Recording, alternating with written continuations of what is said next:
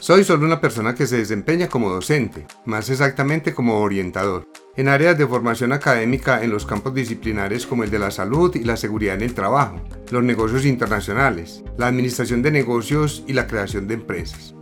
Lo invito para visitar nuestra página web www.divertiempo.com. En el menú encontrará reseñas Full HD, donde comentamos las mejores películas para que optimice su tiempo de diversión y entretenimiento con amigos y familia. También encontrará WIPIWO, plataforma educativa que enseña sobre negocios internacionales, mercado de capitales y planes de negocios, además de otras temáticas futuras. Finalmente está Curiosidades Express, donde encontrará datos y temáticas de cultura general. Si te gustan los contenidos, síguenos y ayuda a que este hermoso proyecto siga adelante. Además, comparte con todos tus contactos para que más personas puedan ser parte de nuestra voz de educación con alta calidad.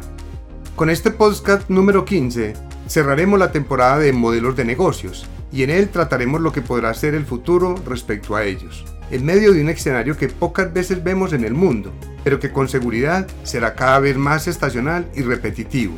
Me refiero a la forma como una pandemia, en este caso el coronavirus o COVID-19, logra en pocos días desestabilizar un planeta completo, poner en jaque a las economías más sólidas del mundo y por supuesto afectar a todas las empresas de todos los sectores. Este modelo de negocio lo llamaré SD, que significa la sociedad es el diamante. A lo largo de mis 23 años de experiencia he sido coherente con mi discurso de formación. Antes que tener excelencias en los campos disciplinares, debemos construir sociedad, haciendo que cada individuo se reconozca, se respete, identifique sus potencialidades y habilidades, acepte sus limitaciones y crea y practique los valores del ser, los del ser como persona única e irrepetible, como miembro de su familia y como pieza fundamental de la sociedad. A través de esos años he visto cómo se menoscaban los recursos, se explotan exageradamente algunos hasta llegar casi a la extinción o a la extinción misma.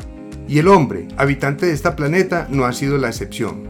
La valía del ser humano para cohabitar con los demás recursos ha venido deteriorándose a pasos no imaginables, pues pasamos de los requerimientos vitales a necesidades creadas cada vez más insulsas y extravagantes, que enloquecen nuestra forma de tomar decisiones vitales e importantes, por solo saciar el apetito voraz del reconocimiento y estatus. Salen al mercado sucio, Dirty Market, diferentes bienes y servicios, contaminando miles y millones de decisiones al día, que cubren o tratan de cubrir necesidades existentes y aún aquellas que todavía ni siquiera existen.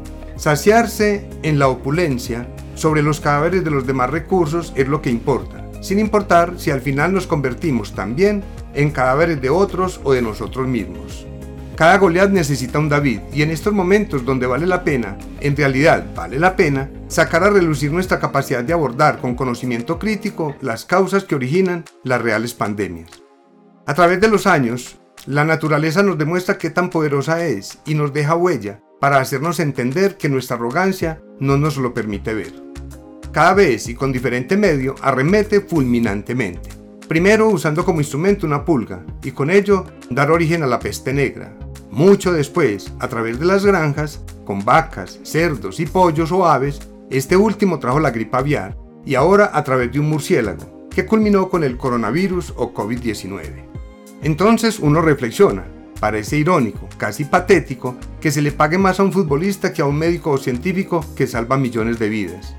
En contraste, ese mundo capitalista pone por encima del bienestar social las otras pandemias, no las de la naturaleza, sino las creadas por el hombre. Las ganancias por encima de la seguridad, el riesgo por encima del bien y del buen juicio, la volatilidad y la incertidumbre por encima del esfuerzo, el trabajo y el ahorro. Pareciera no importar cuánto mate una pandemia, natural o artificial, si ello activa una crisis parcial y que como consecuencia se origine una posterior bonanza económica. Miles mueren, millones de personas mueren, física y económicamente. Pero al final las grandes corporaciones nacen y las que ya existen se vuelven más gigantes y poderosas, política y económicamente. Creamos una paradoja. Somos conscientes de que habrá otra pandemia y que la anterior la habremos extinguido. Pero ahora la pregunta es, ¿cuándo será la próxima? ¿Y qué nueva improvisación nos hará develar? Porque, como siempre, no estamos preparados y solo somos el vehículo para hacer más ricos y poderosos a unos pocos. Entonces, ¿cómo no ser coherentes con sembrar semillas que permitan que los agentes y embajadores más importantes del futuro, los jóvenes, tengan posibilidades y argumentos para quererse a sí mismos, para facilitar que las posibilidades y estrategias de los mercados globales no dañen a otros, que se descubran para formar parte del complejo mundo en forma de rompecabezas, pero que identifique el espacio propio para ensamblarse en el todo como una pieza única e irrepetible, que es. ¿Cómo no sembrar semillas en esos jóvenes para que se proyecten en formar parte de una sociedad más elemental y consciente, feliz y autorreguladora, para mejorar la eficiencia en el uso de los demás y muy escasos recursos? Tomemos como argumento este resumen de la revolución industrial. Es importante que sepamos que se divide en dos etapas. Por un lado tenemos la primera revolución industrial que es la que tuvo lugar de 1760 a 1830 y de la cual hablaremos en la siguiente sección. Una segunda revolución industrial que tuvo también lugar del año 1870 al año 1914. Empecemos por la primera. Se trata de un proceso que va a implicar cambios tecnológicos, financieros, comerciales, pero sobre todo humanos. Pero no solo se trata de un proceso de transformación en cuanto a la mecanización se refiere, sino también cambios importantes en las revoluciones laborales, la manera de emplear la fuerza humana en estas nuevas actividades. En la primera revolución industrial es cuando aparecen materias primas como el carbón y el petróleo, así como la madera y el algodón. Aquí se lleva a cabo la mecanización, es decir, se mecanizan algunos procesos en la industria que permite abaratar los costos, contar con menos mano de obra y tener una producción más rápida y barata. El primer factor a tener en cuenta es el sistema político del país, el liberalismo, donde a diferencia de otros países el antiguo régimen estaba muy atenuado, es decir, no existía un feudalismo fuerte ni privilegios marcados, por lo que el marco político es más liberal con una mayor actuación de los individuos. Otro factor es la revolución agrícola, es decir, un crecimiento de la producción gracias a la introducción de nuevos métodos de cultivos como la rotación cuatrienal y el acercamiento de las propiedades agrícolas, lo que implicaba un cultivo individualizado e intensivo. Era una manera de sacar el máximo provecho a las tierras. A su vez, la aplicación de una serie de innovaciones gracias al invento de nuevas máquinas hizo que las tierras fuesen más productivas, aunque esto último se puede considerar un factor negativo, ya que la introducción de nuevas máquinas generó un excedente de mano de obra en el campo. Esto supuso la marcha al mundo urbano en busca de esos espacios laborales que serán las primeras industrias. El siguiente factor que influyó en el desarrollo de la revolución industrial es el crecimiento demográfico, muy vinculado al aumento de producción comentado anteriormente. Inglaterra duplica su producción a lo largo del siglo XVIII, debido a la disminución de la mortalidad, y eso estimula a que este aumento sea otra de las buenas bases de la revolución industrial. Segunda revolución industrial. Aquí es cuando aparecen otras materias primas que provienen del petróleo. La madera se dejó de usar en esta época y la automatización de la industria se abrió paso. En esta segunda etapa es cuando se creó el motor de explosión, un tipo de invento que permitió que después apareciera el automóvil. También es de esta etapa la aparición de inventos tan comunes hoy en día como el teléfono o el alumbrado público. Tercera revolución industrial. Actualmente los historiadores también hablan sobre la tercera revolución industrial para hacer referencia al tiempo más reciente. Se considera que desde mediados del siglo XX hubo una serie de transformaciones económicas muy importantes que hicieron que la sociedad cambiara a pasos agigantados. La aparición de Internet, por ejemplo, ha hecho que hoy en día vivamos de modo totalmente diferente a como lo hacían nuestros antepasados. Ahora, vivimos el desarrollo y masificación de esa cuarta revolución industrial con la masificación del Internet de las cosas, la realidad aumentada y el virtualismo, al tiempo que incursionamos en la quinta revolución industrial, la inteligencia artificial junto al desarrollo de la física cuántica. Como consecuencia de ello tenemos la deshumanización del trabajo. Trabaje al ritmo complementario que trabajan las máquinas o se verá desplazado de su lugar de trabajo. Y recuerde, no pedir demasiado compensación económica porque hay máquinas que lo sustituyen y no piden tan siquiera descanso. Los niños, por esa necesidad de los ingresos, entran a formar parte de la vida laboral, lo que implica menor posibilidad de educarse para adquirir fundamentación, desarrollo crítico y adquirir habilidades se empieza a perder el mayor capital humano de toda la historia hasta ahora recorrida, el saber científico en masa y en diferentes niveles sociales. Por supuesto, las mujeres también empiezan a salir, no solo de sus casas, sino a desarrollar diferentes actividades laborales y no de ocupación, sino de mando. Y todo esto junto determina el inicio de la desintegración de la familia como la base de una sociedad sólida, basada en valores y responsabilidades colectivas. el ser social inicia el camino del individualismo y la ruta del canibalismo económico. Como nunca antes, esa unidad de vida es fraccionada en términos de recursos naturales y de poblaciones, los que pueden y los que no pueden adquirir los bienes y servicios demandados, ofrecidos, investigados e innovados. Conservando importa, mantener mucho menos. El equilibrio de esa unidad con todos sus componentes ni se estudia. Es cuestión de explotar, producir y saciar. La mente humana no se interesó por dimensionar consecuencias y planear la supervivencia en los siguientes años y para próximas generaciones o generaciones futuras.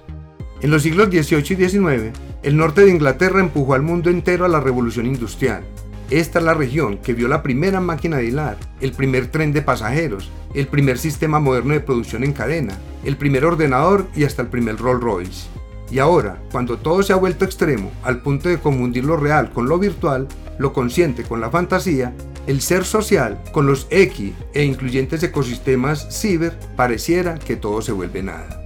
Entonces toca empezar, porque todos los desarrollos se hicieron para mejorar la existencia en sociedad, cohabitar con los demás cuerpos y organismos de nuestro entorno y demostrar que en realidad evolucionamos como seres de grados destacados de inteligencia, en lugar de atacarnos y canibalizarnos entre personas, etnias y zonas de este pequeño planeta. Nada es suficiente en realidad, pero es elemental entender que si somos más o muchos, es porque nos requerimos aquí o allá para lograr, de manera inteligente y razonable, un equilibrio que nos permita descubrir el 99.999999% de lo que aún no conocemos. Hay tres razones por las que las transformaciones actuales no presentan una prolongación de la tercera revolución industrial, sino la llegada de una distinta, la velocidad, el alcance y el impacto en los sistemas. La velocidad de los avances actuales no tiene precedentes en la historia y está interfiriendo en casi todas las industrias de todos los países. 5 claves para entender la Revolución 4.0. 1. Alemania fue el primer país en establecerla en la agenda de gobierno como estrategia de alta tecnología. 2. Se basa en sistemas ciberfísicos que combinan infraestructura física con software, sensores, nanotecnología, tecnología digital de comunicaciones. 3. La Internet de las Cosas jugará un rol fundamental. 4 permitirá agregar unos 14.2 billones de dólares a la economía mundial en los próximos 15 años. 5. Cambiará el mundo del empleo por completo y afectará a industrias en todo el planeta. Esta revolución trae consigo una tendencia a la automatización total de la manufactura. Su nombre proviene de hecho de un proyecto de estrategia de alta tecnología del gobierno de Alemania, sobre el que trabajan desde el 2013 para llevar su producción a una total independencia de la mano de obra humana. La automatización corre por cuenta de sistemas ciberfísicos, hechos posibles por el Internet de las Cosas y el cloud computing o nube. Los sistemas ciberfísicos que combinan máquinas físicas y tangibles con procesos digitales son capaces de tomar decisiones descentralizadas y de cooperar entre ellos y con los humanos mediante el Internet de las Cosas. Lo que veremos, dicen los teóricos, es una fábrica inteligente, verdaderamente inteligente. En el foro de Davos, en enero de este año, hubo un anticipo de lo que los académicos más entusiastas tienen en la cabeza cuando hablan de la revolución 4.0. Nanotecnologías, neurotecnologías, robots, inteligencia artificial, biotecnología, sistemas de almacenamiento de energía, drones e impresoras 3D serán sus artífices. Pero serán también las gestoras de una de las premisas más controvertidas del cambio, la cuarta revolución podría acabar con 5 millones de puestos de trabajo en los 15 países más industrializados del mundo. Son precisamente los países más avanzados los que encarnarán los cambios con mayor rapidez, pero a la los expertos destacan que son las economías emergentes las que podrán sacarle mayor beneficio. Sin embargo, el proceso de transformación solo beneficiará a quienes sean capaces de innovar y adaptarse. Hay quienes no creen que se trate de una cuarta revolución, es cierto que los cambios son muchos y muy profundos, pero el concepto fue por primera vez usado en 1940, en un documento de una revista de Harvard titulada La última oportunidad de Estados Unidos, que pintaba un futuro sombrío por el avance de la tecnología. Otros más pragmáticos alertan que la cuarta revolución no hará sino aumentar la desigualdad entre el reparto del ingreso y traerá consigo toda clase de dilemas de seguridad geopolítica. Si eso es así, entonces ¿qué irá a ocurrir con lo que ya inició?